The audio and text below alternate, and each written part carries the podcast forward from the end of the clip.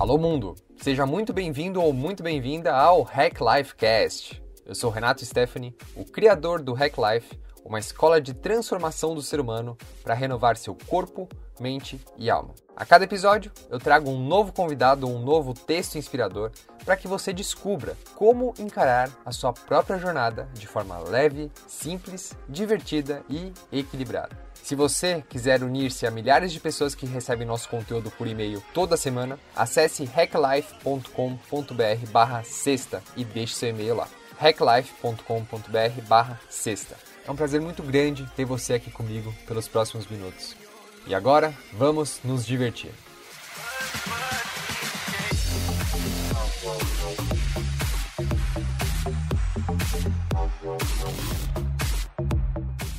E hoje é dia do Hack Life Cast, o nosso programa de entrevistas onde o meu trabalho é buscar empreendedores, yogis, artistas, empresários, neurocientistas, atletas de alta performance, as pessoas nas mais diversas áreas de atuação, para que você também possa se inspirar a partir delas a buscar a sua própria capacidade máxima criativa. Sim, está ao seu alcance e sim, você pode fazer diferente. Alguns anos atrás, um amigo próximo meu relatou que passou 21 dias sem comer, em um retiro chamado O Processo dos 21 Dias. No decorrer desses 21 dias, o corpo passa por uma verdadeira reprogramação para aprender a se alimentar exclusivamente de luz, do prana, palavra sânscrita para energia cósmica que vem do sol. E como eu era muito cético na época, eu comecei a pesquisar mais sobre o assunto e algumas conexões em comum me levaram ao Oberon, o nosso grande convidado de hoje, que faz parte da família em Minas Gerais que realiza os retiros para realmente né, tirar essa prova. O Oberon se declara um ativista pró-consciência que dissemina as práticas do yoga, meditação e veganismo como ferramentas para que outros possam também atingir um contato com o seu eu maior. A história do Oberon e da sua família são um exemplo vivo de uma vida simples com um pensamento elevado. E durante a nossa conversa, nós vamos fundo em temas polêmicos, como a própria questão do retiro dos 21 dias sem comer, que bate de frente com muitos dos estudos científicos do que é nutrição de fato, sobre o delicado tema da alimentação vegana, sobre como conscientizar as pessoas pelo amor e não pelo medo de ser um eco chato, e também quais são os motivos do Oberon até hoje não ter um celular. Inclusive, para marcar essa entrevista com ele, foi assim, um, um jeito bem inusitado, só por e-mail, sem celular. Foi assim, um papo leve, simples, divertido que conecta corpo, mente e alma e nos faz expandir. E antes de você partir para essa jornada, eu quero te contar um pouquinho mais sobre o processo que nós estamos passando aqui no Hack Life. O Hacklife foi fundado em 2015 e desde então existe enquanto empresa pela renda dos nossos cursos, retiros e palestras. Mas esse ano, em janeiro, eu percebi que esse modelo de negócios nos fazia operar com uma certa escassez e que era necessário uma reinvenção. O primeiro passo que tomamos foi erradicar o gasto em propagandas para zero. Essa estratégia radical foi necessária para me fazer aprender a confiar. Né? Confiar simplesmente que se o trabalho for bem feito, as pessoas alinhadas virão naturalmente. E agora, para dar mais um passo em direção à abundância, nós vamos nos abrir para receber contribuições, onde cada um que consome o conteúdo do Hack Life pode fazer a diferença de acordo com as suas condições. Né? Dessa forma, nós ficamos unidos pela consciência, ao invés de nos limitarmos por questões financeiras. E para começar, eu vou apenas deixar um botãozinho para você assinar o Hack Life de uma forma mais íntima. Né? E conforme a coisa for ganhando corpo, conforme eu vou sentindo que mais pessoas vão contribuindo, nós vamos sentindo para onde que o Hack Life vai nos guiar. Então, vamos viajar com a gente? De cara já tenho algumas ideias que podem ser viabilizadas de acordo com o volume da nossa comunidade, como por exemplo, receber a Sexta Filosofal ou podcast pelo WhatsApp, um grupo de estudos para discutir os temas do Hack Life da Sexta Filosofal, grupo de estudos de livros, sendo os primeiros o Cultivando a Energia Sexual Masculina do Mantak Shia, que foi protagonista de algumas Sextas Filosofais atrás. Outro livro que tem revolucionado a maneira como eu vejo a vida é o Reinventando as Organizações. E finalmente o livro King Warrior Magician Lover, Rei Guerreiro Mago Amante, E também, claro, por que não, encontros mensais online para que a gente possa evoluir continuamente, como um grupo, uma família que se apoia no processo de evolução. E para você que não faz ideia assim de quanto conseguiria contribuir, quanto poderia investir para fazer com que o propósito do Hacklife se expanda além do seu próprio, a nossa sugestão de valor é de R$ 39,50, que seria um valor assim de um bom almoço ou um bom jantar. Mas lembre-se, se você pode contribuir com 16 reais, 44, 80, 80 mil, não importa. O que importa é a sua intenção e o carinho com o Hack Life e o que ele traz de valor e transformação para sua vida. Eu, Renato, particularmente eu tenho muito carinho e apreço por todas as experiências que me transformam e faço questão de estar perto delas. Essas experiências são o que eu chamo de experiências e pessoas mestres, né? Afinal de contas, eu tô aqui nesse mundo enquanto ser humano aprendendo o tempo inteiro. Todos são professores e todos me ensinam alguma coisa, mas são apenas os mestres que realmente transformam a minha vida. E estar perto desses mestres me faz querer viver cada vez mais. Me faz inclusive perceber quais são as minhas verdadeiras necessidades e quais são as minhas distrações me fazem lembrar de viver no amor e não no medo. E se o Hack Life tem esse papel de mestria na sua vida, ora, venha para perto, ora as bolas. Vamos fazer esse fluxo girar? Eu conto com você para que a gente possa aprofundar a arte do nosso trabalho a cada dia. Eu vou deixar o link no nosso blog no hacklife.co para que você possa contribuir dentro do episódio aqui do Oberon. Beleza? E agora, sem mais delongas, vamos para o que interessa.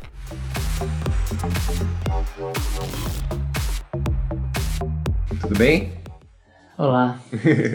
Nosso caso aqui é boa tarde, bom dia, boa tarde, boa noite para quem quer que esteja ouvindo, assistindo a gente. Meu prazer é hoje estar aqui com o Oberon. Prazer Oberon, é o Oberon é um cara que eu tô atrás de algum tempo para fazer uma boa entrevista e hoje as energias calharam da gente estar aqui nesse espaço e eu estou muito feliz disso acontecer e passar um pouco do que a própria jornada do, do Oberon implica e compartilhar um pouco de conhecimento com vocês. É um prazer. Oberon, se para começar a nossa conversa, né, eu sempre pergunto para as pessoas que vêm até o nosso canal, como que você se apresentaria para mim se fosse o primeiro dia que a gente se conhece? Todo mundo faz um comentário sobre essa pergunta, né? Porque essa pergunta é sempre, é sempre, a gente nunca está preparado para falar muito da gente.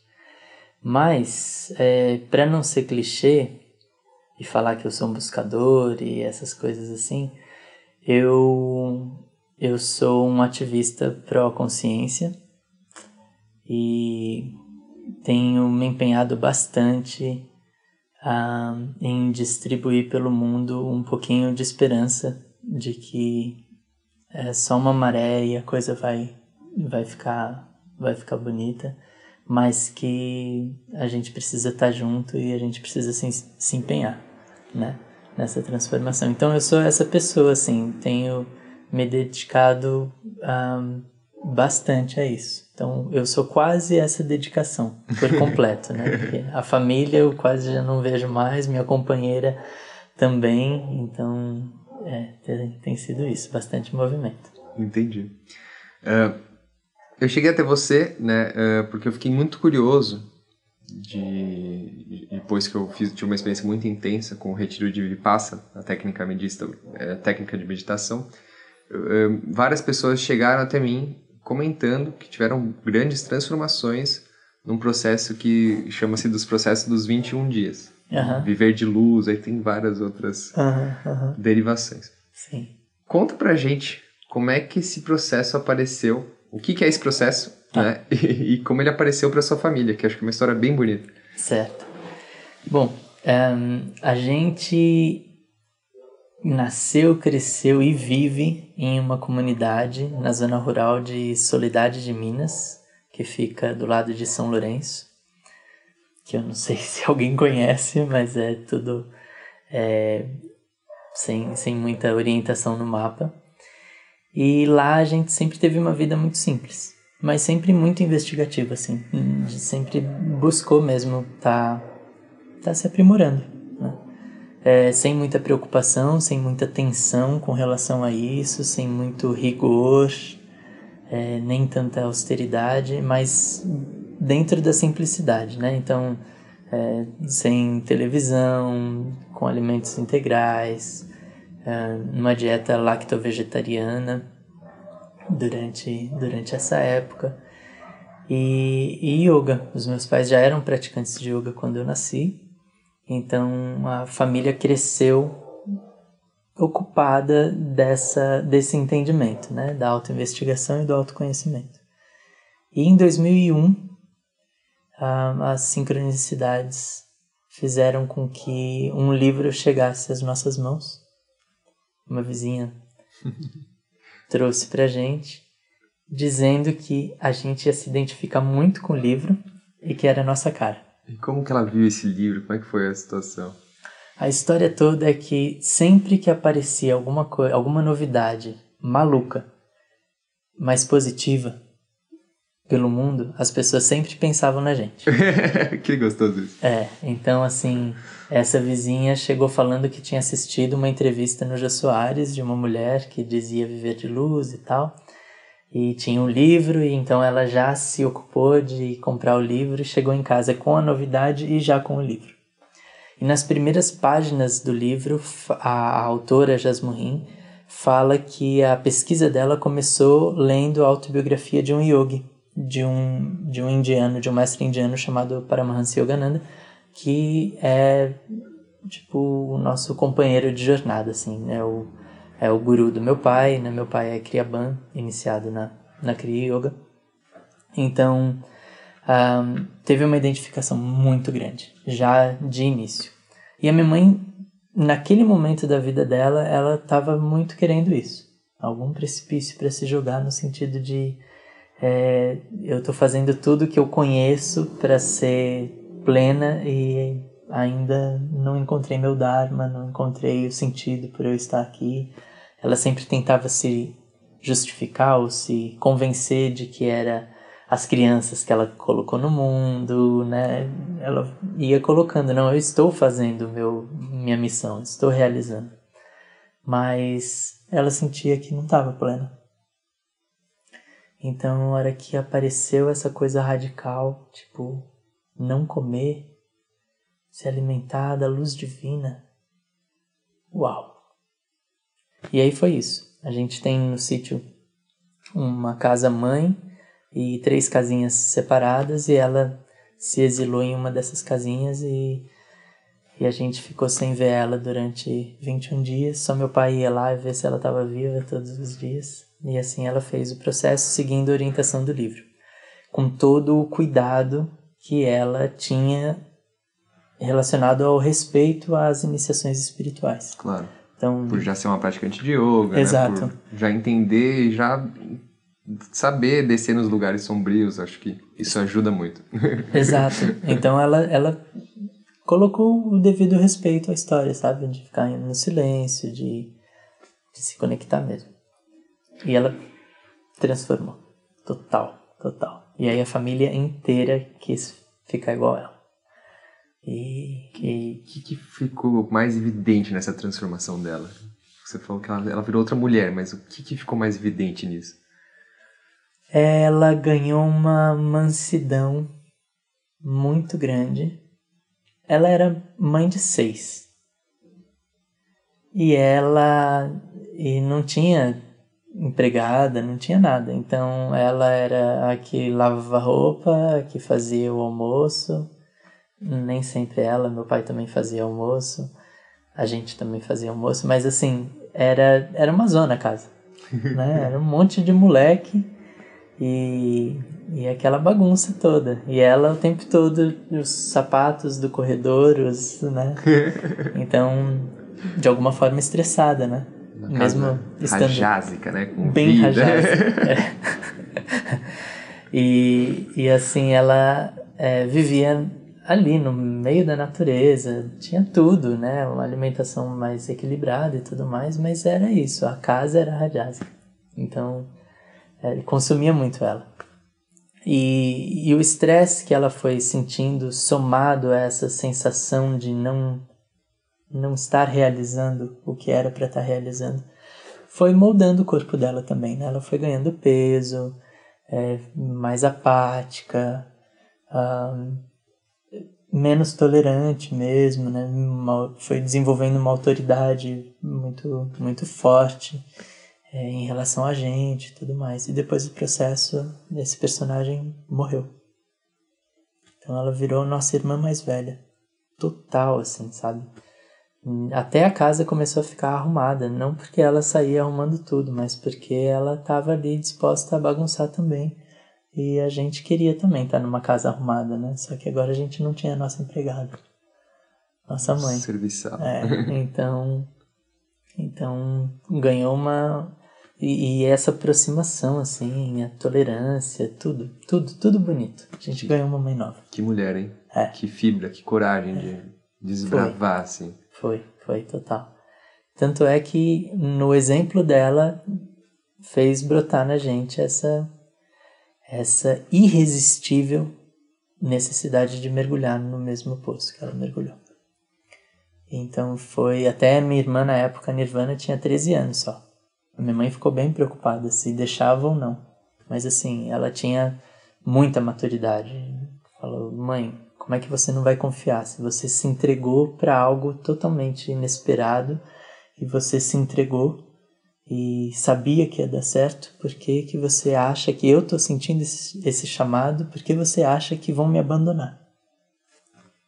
E Sua irmã lindo. falou isso? É. Uau! E, e foi lindo, assim, o processo dela. Eu tinha 17 anos na época, o Samadhi tinha, meu irmão tinha 16. E aí, a sua mãe fez esse processo em 2001. 2001. É, em julho. E aí nos anos seguintes toda a família foi fazendo cada um no seu tempo quando sentia que em era hora. Em dezembro daquele ano a gente fez quatro, né? É, meu pai, eu, Samadhi e Nirvana. E aí no ano seguinte o Satori fez, no outro ano a Lilas fez. E aí passaram alguns anos e a Celeste fez. Ótimo. É. Então a casa virou um laboratório, né? Porque no início dessa história toda, eu acabei pulando a parte do que é o processo. Sim, né? a gente pessoas, chega depois gente lá. Mas no início dessa história toda existia muita empolgação ao fenômeno que a gente estava vivendo.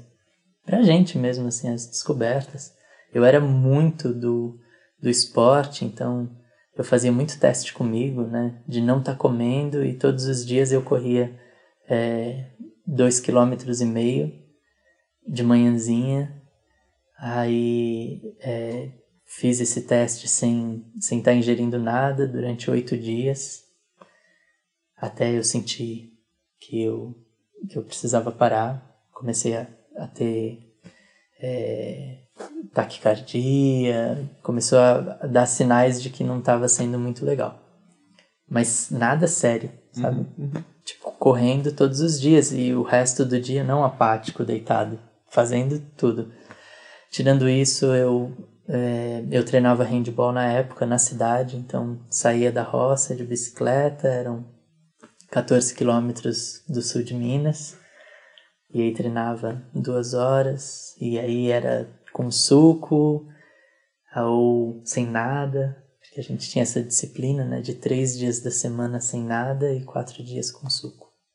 Então, era um monte de coisa que a gente estava conhecendo naquele momento.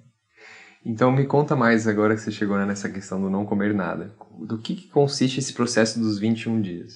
Certo. Um, o processo veio em um livro. Deixa eu deixar até claro que a autora do livro não é dona do processo, nem foi ela que recebeu o processo.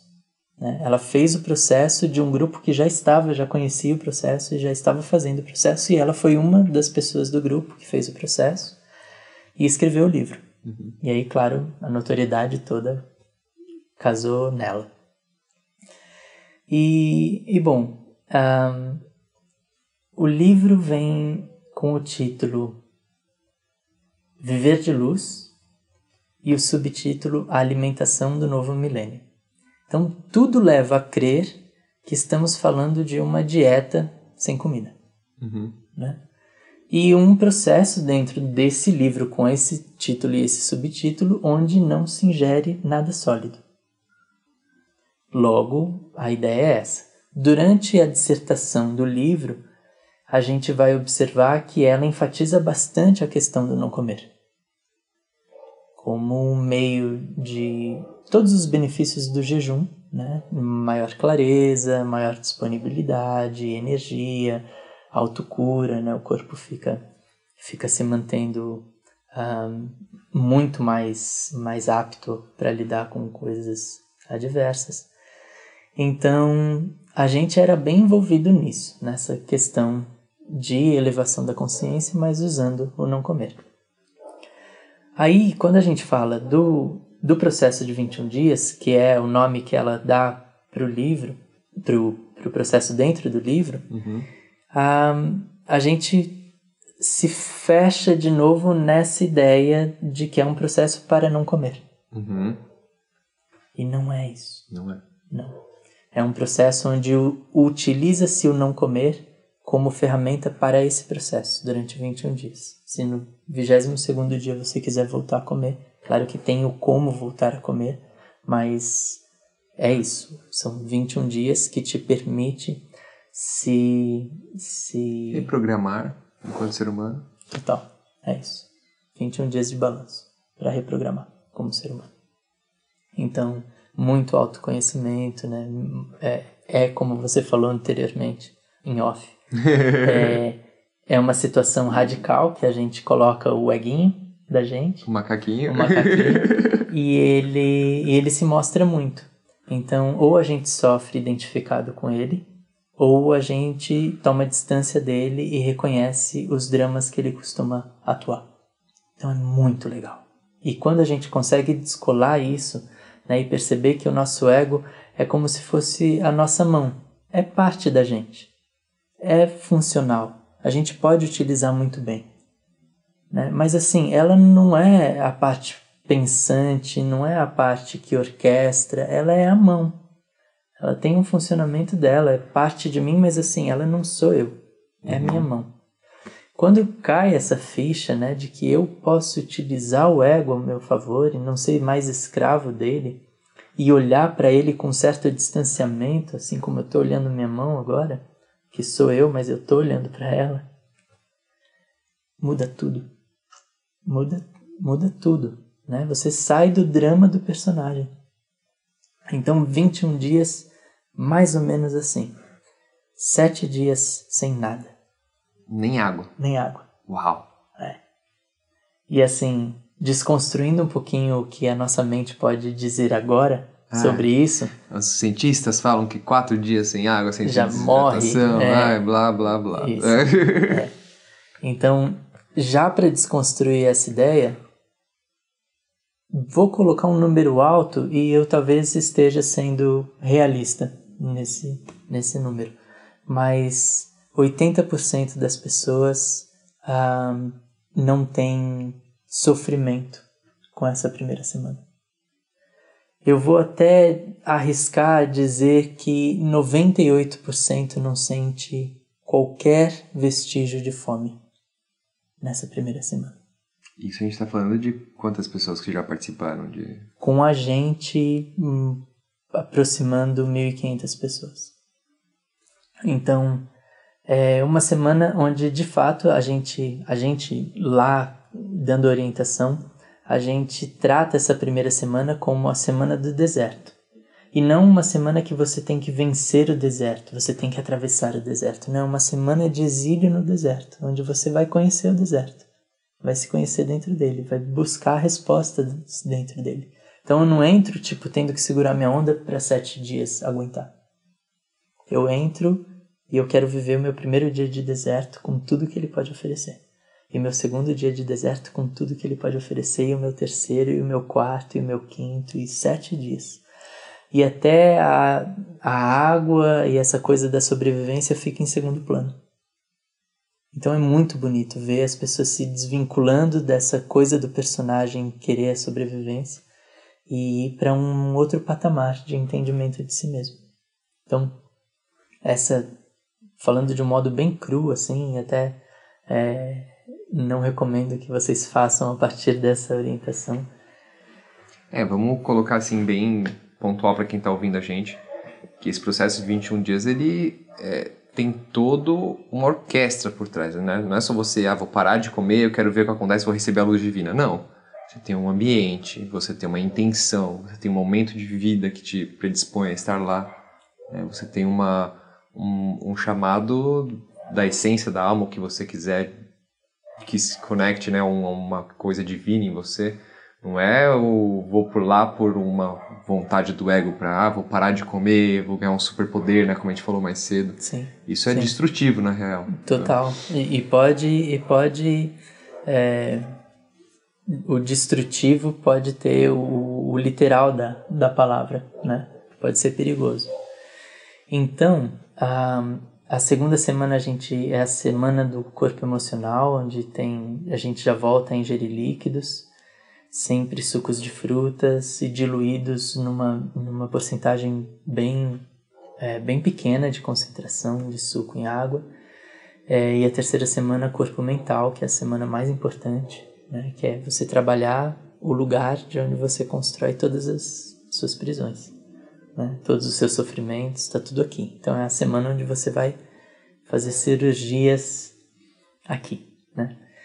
Então é uma semana que depende muito do bom funcionamento e bom empenho das duas semanas anteriores. E por que que a gente não faz uma semana de sucos mais grossos, depois sucos mais ralos e depois sem nada? Por que que a gente faz invertido?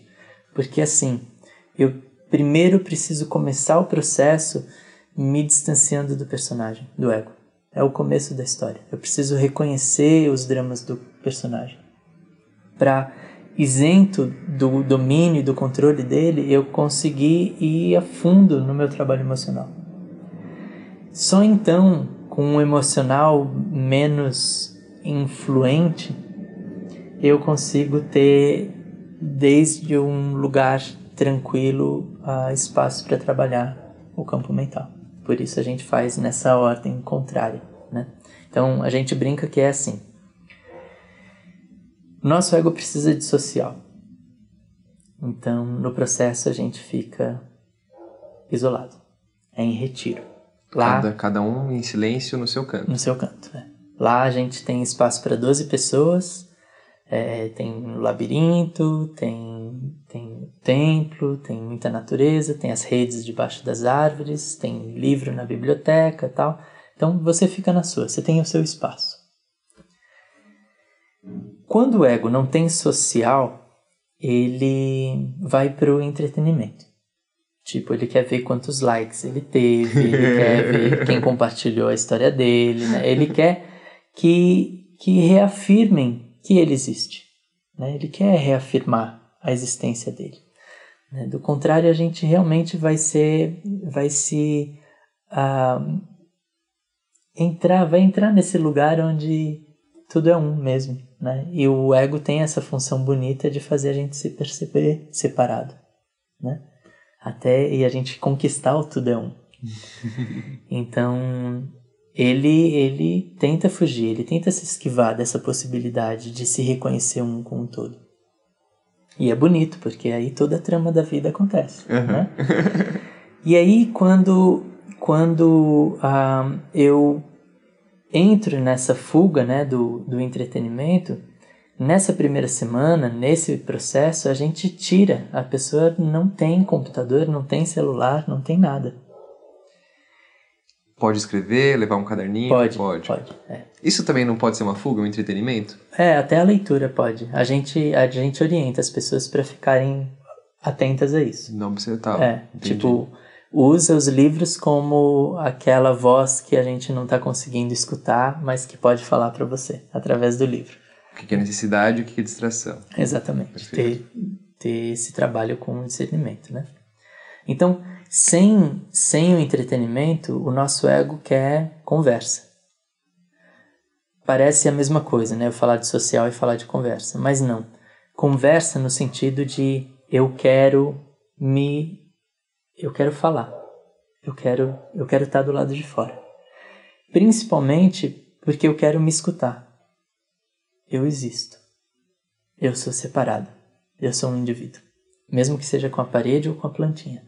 Então lá a gente preza pelo silêncio absoluto. Então você vai fazer 21 dias de silêncio. Tem um horário que a pessoa é, é liberada para estar tá conversando, que é o momento no final do dia onde a gente vai fazer a avaliação do dia. Ela pode contar e tal, mas o resto do dia é ela em silêncio. Não um silêncio militar, mas porque tem as facilitadoras que passam e, e, e observam se você está precisando de alguma coisa e às vezes troca alguma, alguma palavra, mas um, é um silêncio mesmo. E aí quando não tem social, não tem entretenimento e não tem conversa, o ego quer comer. O macaquinho é sexual, social e sobrevivência. Uhum. Né? Então vai para sobrevivência. E aí então, no processo a gente tira comida. E quando não tem o social, não tem entretenimento, não tem a conversa e não tem a comida, resta a necessidade de manter vivo o personagem, porque é através dele que eu vou ter os prazeres sensoriais, que eu vou interagir com o mundo e que eu vou me reconhecer indivíduo. Então, dentro da nossa do arquétipo ali, sei lá, do eu superficial, do eu personagem, existe essa informação de que água é vida. E é por isso que a gente tira água. Então, aí é uma semana onde você tem um ego sem tanto suporte. E aí ele se mostra. E é o momento de você se descolar dele e olhar para ele. Então, a gente assiste coisas incríveis acontecendo. Pessoas que chegam lá descrentes, pessoas que chegam lá, tipo, vamos ver qual que é, tipo, sente o chamado, mas não sabe explicar o porquê que tá entrando nessa roubada, sabe? Uhum. E a hora que chega lá e a gente vê esse florescimento, esse momento da pessoa realmente se desabrochando, ela se desabrochando, né? Deixando aquela aquela casquinha do botão de fora. É lindo, é lindo. É bem bem transformador mesmo, assim.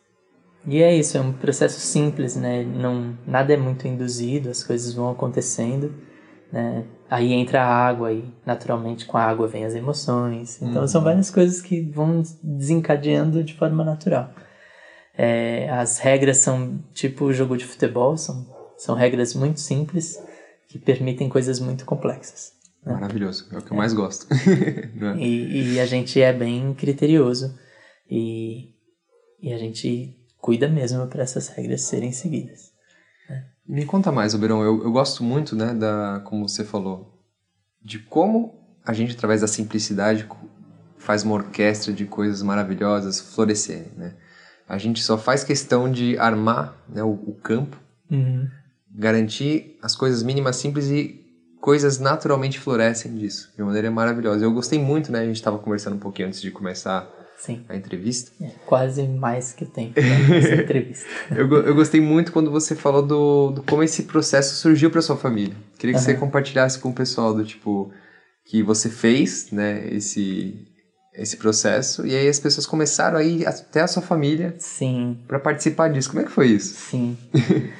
então, é, até 2010, ou seja, de 2001 a 2010, a gente tinha uma ligação muito grande com o fator não comer. Né? A gente a, a gente começou a ver a questão destrutiva disso, né? a questão distrativa disso, de ego e tudo mais, né? quando a gente começou a receber as pessoas, a gente fez o nosso processo, eu 17, meu irmão 16, e a gente saiu viajando de carona. É, muito para usufruir dessa possibilidade de não precisar de ter o papelzinho, sabe? E poder ir para qualquer lugar sem usar o papelzinho.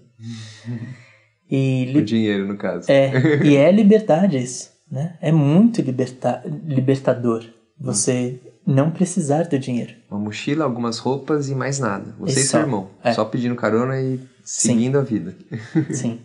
que gostoso. E aí a gente parava na casa das pessoas. É, claro, as pessoas davam carona, convidavam a gente para almoçar, convidavam a gente para dormir na casa. Era, era muito gostoso, assim, era muito fluido, muito bonito. E, claro, a pessoa chegava na hora do almoço e falava: Então, vamos comer. É, a gente, a gente não tá comendo, não. Ah, vocês estão de jejum? Aham. Uhum. Aí no dia seguinte, vamos comer. A gente não tá comendo. Vocês ainda não estão. Mas vocês precisam comer. a gente é, a gente não tá comendo. Aí as pessoas começavam a, a estranhar isso, né? Então tivemos reações bonitas, reações muito esquisitas. E tinha uma parte da gente que também achava muito legal contar essa novidade para as pessoas, porque tipo, a gente estava muito feliz, a gente estava muito bem, a gente queria que as pessoas conhecessem isso. Era muito radical, então a gente sabia um pouco da reação das pessoas. E eu vejo que tinha esse ego inocente de tipo ver o tanto que as pessoas iam reagir com relação ao que a gente era naquele momento. E foi, foi uh, interessante que depois de dois meses que a gente tinha, tinha feito o circuito sul assim, do Brasil, a gente foi conhecer Foz do Iguaçu e tal, uh, começaram a chegar pessoas em casa. porque conheceram, porque ouviram falar e tal. E aí que a minha mãe e meu pai saíram de São Paulo capital para ir morar no meio do mato para não encontrar ninguém. De repente começou a chegar um monte de gente. E aí então eles um, tiveram resistência assim de não abrir, de não, mas assim as pessoas às vezes viajaram de longe para estar tá fazendo, tinham lido o livro e aí eram os únicos que sabiam que tinham feito, então iam para fazer com a gente, porque uma das orientações do livro é você fazer acompanhado com alguém que já tenha feito. Claro. E aí então começou a chegar gente. E o primeiro ano foi uma coisa meio. Ah, todo mundo que chegava era uma, um parto, assim. Porque a gente, a gente sofria junto com a pessoa. A gente fez o nosso processo muito na coisa de. Era austero, mas a gente lidava muito, com, muito bem com a austeridade. Não, não tinha sofrimento. Pelo próprio estilo de vida de vocês, não? Também, é. Consciência de ter já uma bagagem do yoga, da meditação. Então a gente começou a receber pessoas que não tinha isso. Que hora que começava a apertar um pouquinho, já entrava no drama do coitadinho de mim, do precisar de colo, vem me ajudar. E aí a gente ficava com dó, gente, né? Como, que, que eu posso fazer para tentar ajudar? E foi meio, meio estressante, assim, né? Aí entrou Vipassana na nossa vida. Minha mãe, de novo, iniciou a história. Sua mãe foi fazer o Vipassana? Foi fazer o Vipassana e ela ganhou essa frieza uma frieza saudável, necessária, né? Muito Pelo saudável, coração, é, de olhar para a pessoa e reconhecer que é o processo da pessoa, né? E jogar isso para ela. Tipo, não tô aqui para ser mais uma válvula para você não se encontrar com você. Agora você vai ter que se arranjar com você. E aí deu um upgrade assim fenomenal no processo. Então esse foi o nosso começo. E aí, chegando em 2010, a gente já começou a reconhecer que a gente precisava mudar esse foco do não comer. Porque estava todo mundo vidrado nisso, era a família que não come, eu, da, eu já dou palestra desde 2003, então eu falava muito sobre isso, então era o cara que não comia e tudo mais. E a gente começou a ver o negativo disso. Uhum. Porque as pessoas entravam, faziam um processo meia boca, esperando que o processo desse esse superpoder para elas. Entra pelo ego, né? Pela distração. E lá dentro não se solta do ego, sabe? Porque a motivação é tão forte que ela não abre possibilidade para ser diferente. É interessante, né? Que eu até comentei contigo no, no livro do próprio Vipassana, o Goenka, que é o cara responsável por disseminar o Vipassana no mundo inteiro, ele foi a primeira vez atrás do retiro de 10 dias de meditação, pedindo né, para o mestre que ele estava com sérias crises de enxaqueca, é. já tinha ido nos melhores médicos do mundo inteiro, que ele era um cara que tinha muito dinheiro, ele chegou ao mestre e falou: Mestre, eu ouvi falar que o seu retiro pode me curar, né? Eu tô aqui para isso. E o mestre falou: Não, você não vai vir aqui. É. Você não, você não pode, não posso te ajudar. E antes que ele fosse embora, o mestre falou: Não, volta aqui.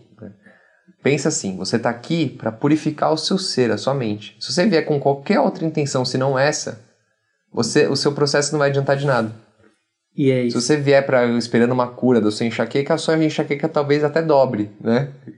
E, e, esse é um paradoxo do próprio ego, da própria imaginação, né? Até, até o, o fato de você falar, às vezes, eu amo alguém. Eu uhum. percebo, cara, às vezes quando eu verbalizo eu amo alguém, tipo, eu já tô deixando de amar só nesse fato de mentalizar isso. É muito louco, uhum. né? É paradoxal isso. Uhum. É que você busca uma intenção da mente. Sim. Não, sim. só para complementar, acho que acho que coube esse, esse, momento. E, e é isso, né? Tipo, as pessoas tem, tem o bonito do ego levar as pessoas para lá. Mas assim, imagine uma pessoa que, que sempre lidou mal com o peso dela. E aí ela vê, tipo, a maior possibilidade ali de resolver aquela história.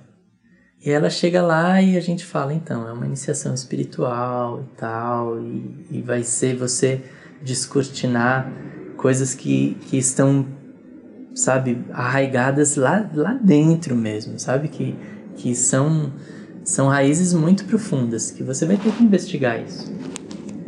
E aí a pessoa, aham, aham, aham, mas você sabe que tá ali na superfície. E de repente o processo leva ela e ela entende que ela foi movida pelo ego, mas o ego foi movido pelo eu, pelo superior dela, né? pelo eu maior dela, usou o ego para levar ela para lá. Então isso também acontece. Uhum. Mas a gente começou a ver muito problema de pessoas que iam para parar de comer. Ah, eu tenho problema com a comida. Se você tem problema com a comida, você tem que resolver o seu problema com a comida, uhum. né? E não abandonar a comida. E porque a comida ela não é um problema. Não né? É o uso que você faz dela. É o que né? você faz com ela, né? O problema está em você. É, eu, eu uso um exemplo muito legal assim, que, que é o açúcar. O açúcar branco, ele está na mesa e as pessoas chamam ele de vilão, que isso, que aquilo, que aquilo outro. Mas assim, ele não sai correndo atrás de você, ele não pula em você, não dá uma chave de braço. Você que vai até ele. Né? Você que coloca ele dentro de você, né? Então, a história é mais ou menos essa. Aí a gente começou a ver que isso acontecia, terminava o processo, a pessoa não conquistava a questão do não comer, passava duas semanas ela já estava se catabolizando e, e, a pressão social e de repente ela estava comendo, então vinha uma frustração, mexia com a fé dela e tal. E, e aí a gente começou a ver pessoas que ficaram infelizes depois do processo. E pra gente, poxa, de alguma forma a gente está envolvido nisso. E não, não queremos mais isso. Então as pessoas chegavam para fazer o processo, a gente falava: olha, esse não é um processo para parar de comer. E tinha gente que não gostava. e tinha outras pessoas que, tipo, aham, mas eu li o livro, eu vou fazer e eu vou ficar sem comer. Acho um desperdício vocês terem feito o processo e agora estarem comendo. Nossa. Então, tinha muito ego, né? A gente se envolver com a comunidade espiritual é se envolver com muito ego, né? E... Sem falar o próprio ego espiritual que existe, né? Exato, a gente tipo, vai estar tá lidando com o ego mais forte que existe. O né? que o ego espiritual eu mesmo me pego, às vezes, observando ele de longe e falo, cara, por que, que você me meteu nessa, né? Uhum, uhum. Tipo, ah, eu vou pro retiro dos 21 dias, eu vou virar, um, vou atingir o samadhi, a iluminação, isso e aquilo. Que sabotagem é essa, né? Total. E ficar se sentindo total. superior, tipo, ah, eu não tô comendo. Né? Eu não preciso dessas coisas mundanas, né? Exato, exato, exato. E a gente começou a achar que isso estava muito recorrente, sabe? Então a gente começou a fazer uma campanha contra. E minha mãe tem uma frase que é cria-te fama e deita-te na cama. Então não é tão fácil, né? Você você desfazer uma coisa que, que tá tão já popular. Mas a gente segue fazendo, né? Eu como comida. é, então é isso. Mas acho que a grande beleza disso, né, é você passar por um processo, como eu falei, né, para você reprogramar o seu ser, entender o real papel de cada coisa na sua vida, uhum. da, da, própria comida, uhum. do que você está se nutrindo, de, de entender que o seu ser se nutre não só da comida, mas do ar que você respira. Sim. Do como você respira. Sim. Dos seus pensamentos, do como você interage com as outras pessoas, né? Total. Um, do modo como você dorme, o modo como você se prepara para dormir, o modo como você se prepara para o dia. Total. Acho que esse é o, a grande beleza de tudo isso. Você colocar cada coisa no papel dela. Entender que esse mundo aqui é cheio das distrações das ferramentas e caixinhas. Você tem que saber quais são as caixinhas para cada determinado assunto. Inclusive o próprio ego como uma potência para realizar no mundo, a sua missão. Total. E, e, e negar isso, né, em, em, nome de um, de um personagem espiritual, é, é distração, é atraso no caminho, né? Então a gente a gente começou a tomar muito cuidado com isso, né? De a, o pedestal que as pessoas criavam para gente, é, o possível pedestal que as pessoas esperavam ter depois de uma experiência como essa. Então, nossa, o simples ele já é extraordinário. Né? A gente tem é que trabalhar o nosso próprio ego para ter olhos para ver isso, né? no agora. O agora é, é lindo, é impecável, é, é maravilhoso, é espetacular. E a gente e a gente perde essa possibilidade de reconhecer porque a gente quer o, o extraordinário do ego, né? O ego, ele gosta das coisas que trazem prazer sensorial, então tem que ser alguma coisa que tenha que faça que tenha muita cor, que tenha muito som, que tenha muito tato, que tenha muita endorfina, que tenha muita e é isso. A gente fica nas, nas margens do que é de verdade. A gente, se a gente fica no ego, né?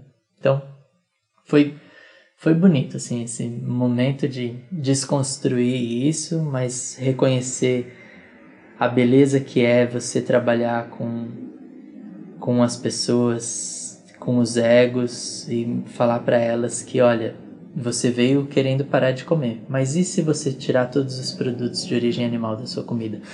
Aí a pessoa já reage como um carnista que está sendo ofendido por um vegano. Uhum, Ué, mas você não queria parar de comer? Por que isso está te afetando? Você não, não ia ser, além de todos os produtos de origem animal, as outras coisas todas? Não, mas não é bem assim e tal. E aí a gente vai vendo que as pessoas ficam no raso, assim, numa superfície, né? Uhum, o tempo todo. E, e é bonito a hora que a pessoa se dá conta, né, do, do simples, do simples que é amoroso, o simples existe contentamento, no contentamento, contentamento basicamente é você estar contente com o que você tem agora, né? Se você está contente com o que você tem agora, você pode ser feliz. E as pessoas descobrirem isso, que nesse, nesse agora, nessa felicidade, tem, tem sentimentos que são muito nobres e que a gente precisa cultivar e que faz parte, inclusive, desses desdobramentos, tipo comer, se relacionar, né? que é tipo deixar nascer compaixão. Aí você começa a perceber que realmente você sai de um processo desse e não faz nenhum sentido você tomar o leite da vaca, porque vão matar a vaca, vão matar o bezerro da vaca, ou comer o ovo, que vão triturar os pintinhos. Então ganha-se essa, essa sensibilidade. E, e, por que, que existe essa sensibilidade quanto ao animal e não ao vegetal? Porque prana é vida, é uma lei da natureza, né? Para uma vida continuar existindo, outra vida precisa cessar. Sim. Seja ela de forma animal ou vegetal. Sim, sim. Por que, que você defende tanto essa questão do animal? Um, uma que é muito legal a gente se alimentar de vida. Uhum. Né? Então, quando você pega a cenoura e você rala a cenoura, ela não tá morta. Não tá morta, ela não, tá viva. Ela tá viva. Mesmo quando você tira ela do, do, da terra, ela tá viva ainda. Se você pegar, tirar ela da terra e enfiar ela na terra de novo, ela tá viva. Se você cortar ela inteira e deixar só a coroinha dela e colocar na terra, vai nascer outra Sim. cenoura e é vida. É você, vida. você rala e as, as células todas estão vivas, uhum. né? Não existe essa coisa de cessar a vida. Uhum. E no momento que cessa a vida, ou seja, uma parte anímica some e todos os agentes decompositores começam a trabalhar. Ou seja, a parte vital, a vida, acabou. Quando eu como a couve, quando eu como a cenoura, quando eu como o rabanete, o repolho, eu estou comendo vida. Né? E, e é, eu estou comendo vida no sentido de de toda uma preparação que existe, um, é muito bonito, assim. Tipo, você vê que a natureza é muito paciente. O fruto leva bastante tempo assim para amadurecer. E a árvore ela não tem qualquer é, intenção de ter aquela polpa para ela, aquela polpa doce. Que ela solta dentro Ela só ela cria a polpa doce. A única função de ter uma polpa doce é porque ela quer que aquilo seja atrativo para quem tem, para quem se locomove. Ou seja, ela faz aquilo para quem se locomove. Quem se locomove? Animais. Assim, ela não tem nenhum benefício com a polpa que ela criou ou a casca amarela, vermelha ou roxa. A única função daquilo ser tão gostoso e bonito é que as sementinhas estão ali dentro e ela quer que as sementes vão para outro lugar. Então, assim, do ponto de vista da árvore, eu acho muito bonito assim ela pensar do mesma forma egoísta que a gente pensa. Tipo, a gente tem a nossa visão antropocêntrica de que a natureza foi feita para servir a gente né? Tipo, os últimos, as últimas espécies encarnadas no planeta e a gente ainda acha que o planeta então se preparou por bilhões de anos para nos últimos 8 milhões a gente aparecer e ter tudo pronto pra gente. Muito e, louco isso. Isso é muito forte até nas escrituras de todas as, todas as religiões, né? das uh -huh. védicas, cristãs, tudo. Impressionante. Uh -huh. É, é. E na verdade a gente pode ter o outro ponto de vista, né? A árvore falando, nossa. E Deus fez essas pessoas que andam para me servir. Porque eu não consigo sair daqui. Então eu preciso que alguém me sirva. Legal, né? interessante. Né? Então é, é simbiótico, é, é, é quando a gente está em equilíbrio. Né? E a comida tem essa relação. Então ela está lá recebendo prana, recebendo sol, recebendo chuva, no luar. Tem um monte de influências ali. E aí a gente pega, ela continua bonita, no ano seguinte ela vai dar mais, porque ela descobriu que vale a pena investir nas sementes uhum. dela. Então é diferente. Aí você vai falar, mas e a alface? Mesma coisa. A alface está ali, ela vai se desabrochar. E enquanto você está plantando alfaces, as alfaces entende, o indivíduo alface vai entender que você está perpetuando a espécie, a espécie dele. Não existe sofrimento diferente de qualquer animal. E a gente nem precisa entrar muito nisso, né? Os olhos de todos eles denunciam o que eles estão sentindo. Só o fato deles conseguirem fugir, eles denunciam. Isso não significa que eu estou falando, ah, só porque não consegue fugir, não existe, é covarde. Mas seria muito covarde da natureza dar às plantas a condição de sofrimento e não dar a elas a possibilidade de fugir do sofrimento. E ao contrário dos animais. Né? E quando você, para você comer um animal, você tem que matar ele, ou seja, você interrompe aquela vida e você come morte. Só que junto com a morte que você comeu, você come todo o espectro emocional do animal, de todo o sofrimento que envolveu. Uma pessoa, quando ela é perseguida e querem matar ela, ela tem taquicardia, ela tem midríase, má circulação periférica, ela entra em colapso. Mas você acha, Oberon, né, na, na, minha experiência, todas as pessoas que eu vi se transformando em vegetarianas, veganas, é uma coisa que não adianta você falar, não adianta eu falar, não adianta ninguém convencer pelo aspecto mental.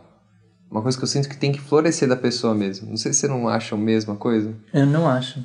Eu não acho e é por isso que eu é, Advoca por isso. Me dedico quase todo final de semana a dar palestras, porque eu reconheço que existe uma informação encoberta por interesses mesmo, interesses escusos, de manter as pessoas na inércia, sem a informação. E as pessoas, quando tomam informação, elas, elas ganham a possibilidade de fazer algo com essa informação. Então eu vejo muita, muita, muita gente. Imagina todo final de semana dando palestra, imagine o tanto de relatos que eu tenho de pessoas que escutaram e no dia seguinte não ingeriam mais nada de origem animal. No dia seguinte, não é aquela coisa de ah, deixa eu ter um meu tempo uhum. e em um ano. Não. No dia seguinte, via coerência e não quer mais se, se defrontar com a própria consciência. Então, claro, se tornar um, um cara chato que fica querendo colocar a goela abaixo de quem não quer, não é esse o ponto. É, não é, pela, não é pelo confronto, pela agressividade, pelo amor, Exato. pelo explicar, É. pela benevolência, pela abundância de compartilhar a informação. Exatamente. Perfeito. Né? Você, da pessoa sentir que ela está sendo ajudada. Sim. Né? Tipo, veio alguém e trouxe uma informação que foi velada para mim até esse momento. Uau! Diferente de eu apontar o dedo e falar: você sabe o que você está fazendo com o planeta? Você está destruindo. Você sabe que em 2050 talvez a gente não esteja mais aqui. Você sabe que os seus filhos, você está matando os seus filhos, está tirando o futuro não deles. Acabou. Pronto. Perdeu. Aí a pessoa ela não escuta mais, ela entra numa condição de, de resistência aqui. Para finalizar, Alberão, eu queria saber, entrar um pouquinho mais no seu próprio estilo de vida. né? Uhum. Por exemplo, você não tem celular. É. Eu queria saber por quê. Aham. Tá. E queria saber hoje como, que você, como é a sua dieta, como é que é o seu estilo de vida em relação à meditação, yoga, suas práticas para se manter nessa conexão. Uhum. Meu Paschimottanasana tá terrível. Meu Uttanasana tá terrível. Eu tô praticando pouco yoga por conta do, de uma função que eu tô muito empenhado agora, que é o documentário Muco, que a gente pretende estar lançando no próximo semestre. Um documentário que fala de coisas bem bonitas, assim, de acho que vai trazer bastante esperança para as pessoas. Legal. É, vale a pena investigar o documentário Muco, tá aí nas A redes. gente vai deixar os links de referência depois do episódio, quem Legal, quiser. agradecido. E então essa parte eu não tô sendo tão comprometido. Mas eu tenho um compromisso comigo há alguns anos já de não falhar com a meditação. Então eu medito todos os dias. É, faz muito bem. Muito bem. Pessoas que acham que não é pra você, que a mente é muito agitada, é pra você. E dois, três dias, quatro dias e a mente continua agitada, é assim. Ela continua agitada. E 15 anos e ela continua Ela agitada. continua agitada. É, mas assim, você vai sabendo como olhar pra ela e tomar distância dela e às vezes até tem dias que os planetas ajudam e ela fica mais tranquilinha e fica bem gostoso, né?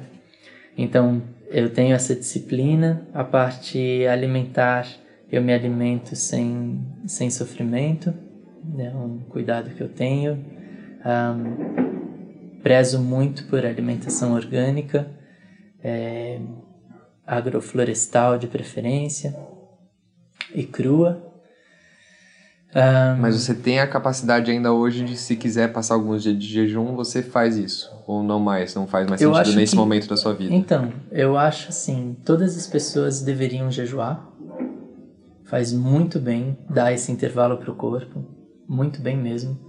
É, tirar um dia da semana, né, a cada 15 dias, fazer um jejum de um dia inteiro. É muito legal mesmo. O corpo entende isso, ele tem dispositivos para isso, sabe?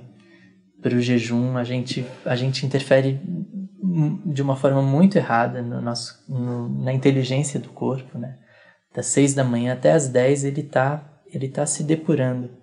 E a gente já injeta um monte de toxina, sendo que era, seria muito legal a gente não, não ter nada né, nesse período. Enfim, eu tenho essa, esse cuidado e aí eu faço temporadas de, de, de jejuns com, com dieta líquida, crua. E tem isso. É, viajo bastante dando, dando as palestras. Hum, fico muito menos tempo do que eu gostaria no sítio.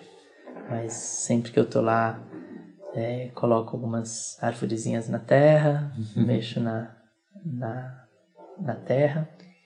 E como você consegue organizar? Você tem, você é escritor, você tem livros, você está dando palestras sem celular. como você consegue essa proeza? E por que Ó. você não tem um celular? Se você falar com seu pai, ele sobreviveu, Sim, sim. né? É engraçado, eu converso com algumas pessoas e elas falam, mas assim, é que ah, como se a humanidade não tivesse sobrevivido durante 8 milhões de anos. E aí eu tenho os porquês, claro. Não é só essa explicação tão vazia. É assim.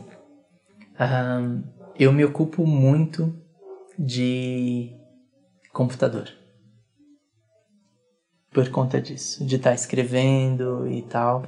É, tomo muito do meu tempo conversando com as pessoas. As pessoas são muito carentes, então elas, elas escrevem sempre esperando que o outro vai cobrir a carência delas. Então, às vezes eu destino parte do meu tempo é, conversando com essas pessoas, não na função de cobrir carência, mas de falar isso para elas. Uhum. É, isso às vezes toma bastante tempo. E aí, quando eu não estou no computador com aquele objeto que, que até é portátil, dá para levar, mas é mais difícil, eu quero estar em paz. Eu quero ter um momento para mim. E meu irmão, Samad, sucumbiu ao celular o ano passado. e até então ele seguia assim. E ele e o relato dele eu achei muito interessante, porque ele ele tinha essa mesma coisa de eu quero ter, eu quero estar em paz. Aí um monte de gente fala, é só você desligar o celular quando você não está usando. E ele falou, é muito difícil desligar o celular. Porque assim, a hora que bateu um tédiozinho egóico, tipo, não tem mais estímulo sensorial naquele momento, imediatamente eu quero ver alguma novidade. Então assim, o meu eu diz, eu quero ficar em paz eu e esse mundo verde com passarinhos, eu não quero olhar para isso aqui. Mas eu sou incapaz de desligar porque talvez daqui dois minutos eu queira olhar para isso aqui. e daqui a pouco eu já perdi minha paz. Né? Não é a questão das pessoas me chamarem, não, é a questão de tá tão fácil a distração que eu busco ter esse espaço para mim, né? Respeitar esse santuário que eu tô vendo que cada vez está ficando mais difícil, mesmo o sistema uhum. é, vai, vai estreitando as possibilidades, né? Agora é, você compra um bilhete aéreo, já tem ali, você uhum. para usar a internet no aeroporto vão te mandar para o celular o código de acesso e eu fico meio à margem de tudo isso, não consigo interagir em vários momentos né? Fica um pouco defasada a minha, minha manobra no meio do sistema.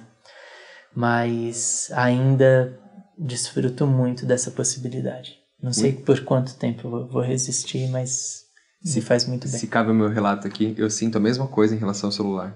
Né?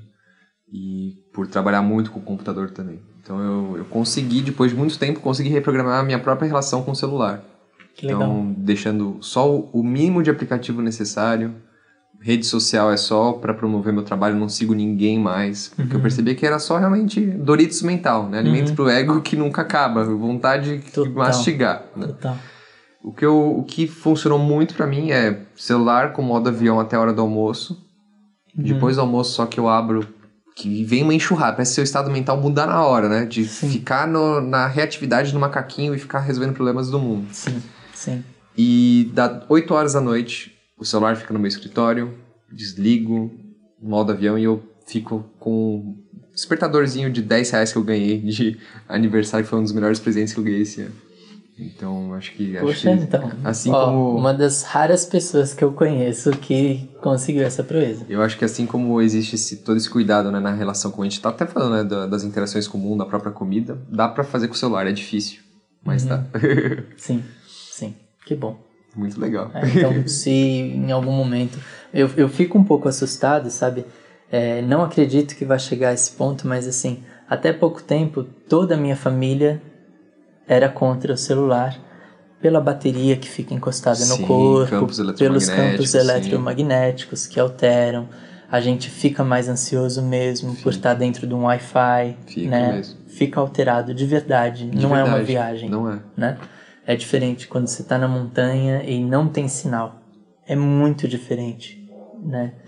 Então, é, a gente foi vendo que, assim, tem uma pressão, tem uma facilidade, tem uma comodidade, tem um, um aplicativo que agora... que vai resolver a sua vida, vai fazer você parar de comer. vai fazer parar de comer. É, e, e, agora meu irmão, ele já, já tá na lição de alemão no Duolingo e, sabe, são várias... Ele já passou pelo francês e eu vejo que tem, tem um monte de coisa que é legal, mas assim, fui vendo a família toda sucumbindo à história sem, sem se dar conta, né? O tempo foi. É, um deu um celular de presente que estava parado, aí, ah, só vou viajar e vou usar o celular, então, uhum, ó, tô uhum, nesse uhum, número, gente. Uhum, uhum, e aí já o cara já estava totalmente envolvido ali na história. E aí o meu medo é que nesse sucumbir da sociedade, né, tem os que resistem, mas tem as pessoas que querem muito a novidade. Uhum. Eu quero estar tá acompanhando o que sai assim. E eu acho muito Invasivo. doentio também, né? Invasivo é, para nós, né? Muito, muito. E aí eu vejo que tipo o dia que realmente desenvolverem a tecnologia do chip, que está na Bíblia, né? Tem umas coisas assim malucas, uhum. não sei se está na Bíblia, mas tem Enfim, vários lugares, né? é. E eu achava, tipo, há, há 20 anos atrás, quando meu pai e minha mãe falavam disso, eu falava, nossa, que viagem, nada a ver, né? Mas assim, hoje já estão chipando os animais domésticos. Já. Né? E do jeito que hoje fica difícil você não ter um celular para coisas muito práticas, eu fico com medo do sistema dar um jeito de daqui a pouco você só vai entrar se você passar o seu chip no scanner. Eu e aí? Eu morro de medo disso. Né? Então, eu acho que como a gente está num, numa, num acelerado processo autodestrutivo enquanto sociedade, é, a gente não vai ver isso acontecer, não porque a gente vai ter se destruído, porque a gente vai ter ganhado consciência antes do final da nossa destruição. E eu acho que é muito importante esse apertar que a gente está vivendo, o apertar mesmo do extremo, para todo mundo se dar conta de que a gente deu passos na direção errada. Bora fazer a volta e caminhar para o outro lado. Né? Acho que fechou da melhor maneira possível. Ah, que bom. Depois eu vou deixar também os links para o pessoal saber mais sobre o seu trabalho. Legal. quiser mandar um e-mail para você. Muito o que for. Bom. Gente, e, e só aproveitando a oportunidade, tem um monte de oportunidade da gente se encontrar, né? Eu, eu dou retiros e tudo mais, então é, acho que vai ser, vai ser legal a gente ir se encontrando, porque sempre que a gente se encontra, sei lá, fortalece, né? Muito, a gente não tá sozinho. Legal. Prazer enorme, Renato. Todo conhecer. meu, irmão. Que Tamo bom. junto. Tamo junto. Valeu, gente. Até mais. Gratidão. Então, curtiu o nosso episódio de hoje? Se você já assina o nosso conteúdo e sente que o Hack Life faz a diferença na sua vida, por favor, né, não fique com isso só para você. Compartilhe, espalhe essa mensagem. Escreva um review para nós no iTunes. Isso faz com que o canal do Hack Life ganhe maior relevância e consiga atingir mais pessoas como você e seguir o nosso propósito de transformação do ser humano. Beleza? Posso contar contigo? Fica aqui, desde já meu muito obrigado. Foi um prazer ter você aqui comigo. Nos vemos no próximo episódio, com atitude, entrega e amor. Seguimos a jornada.